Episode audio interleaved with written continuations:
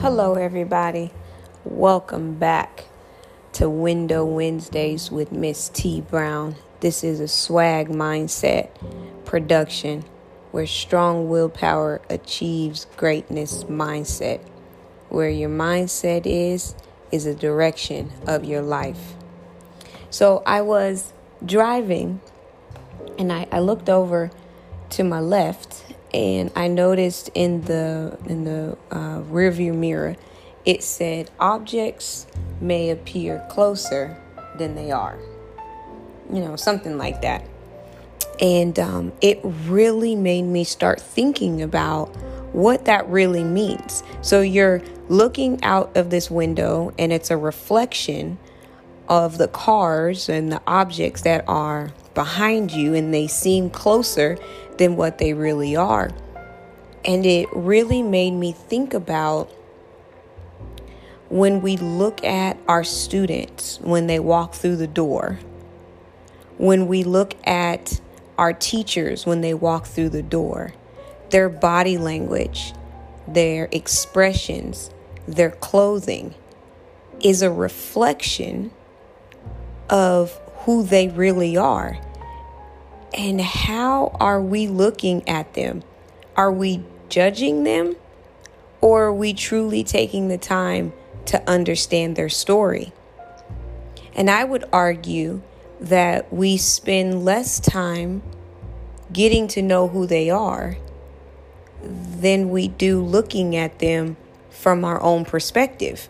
See, the mirror says objects may appear closer than they really are. Well, that's our perception of it, right? Because I might look out that mirror and say, okay, I have some more room. You might look out the mirror and say, no, you don't have enough room. But it's all about our perspective. So, how does that play a role in when we just look at people from face value? Are we just looking at them for what they appear to be? And how do we tap into who they really are? So, it made me also think about what happens when I walk into a room. I absolutely love Jordans. I love them. I love them to pieces. Um, I love them even more because I wear a size six and a half, which is still kids. So, pair, putting on a pair of J's, I feel like I've arrived because growing up, our status symbol was shoes. You knew you made it when you could put on a pair of J's. And I took it a step further because I didn't have any other examples of success. And I got to buying J's for days. Like I have a shoe closet full of them. But I realized that me wearing a pair of J's, when I walked in, I was judged based off of what I was wearing because the person that looked at me was looking at me from their perspective. And so their perspective and what they had in their window when they looked out and saw my reflection was people who wear J's are. And so they didn't see me for who I am, but for the bias that they have. Now, here's the thing it's very natural to do. We all do it. It's it's a it's a human nature. But just because something is human nature doesn't make it right. Just because it naturally happens doesn't mean it's okay. Because we get to take ownership of the reflection and get to judge how far we're going to look at something and where we're going to stop at it. Because what you have written in your mirror for your reflection on what that means might not mean what you think it means to that person. And then we have to ask ourselves, where did you get that idea? Do you wear them? Is it meaningful to you or are you listening to media? Are you listening to someone else's story? So, the bias that you have written on your window when you see the reflection of someone else, I'm going to challenge you to ask yourself, why?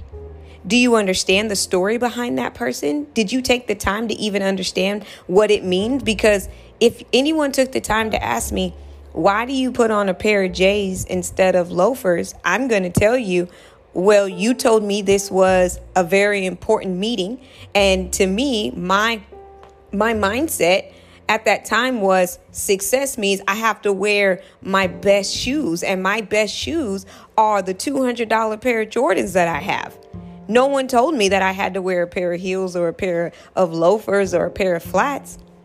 But in my mind, I heard you say important, expensive. That's what I brought. I brought my very best to what you invited me into. Huh. So that makes me start thinking. Our students are showing up. Our teachers are showing up. And they're walking in with their very best. And how are we receiving them? Well, it, all depends on what you have written on your rearview mirror, right?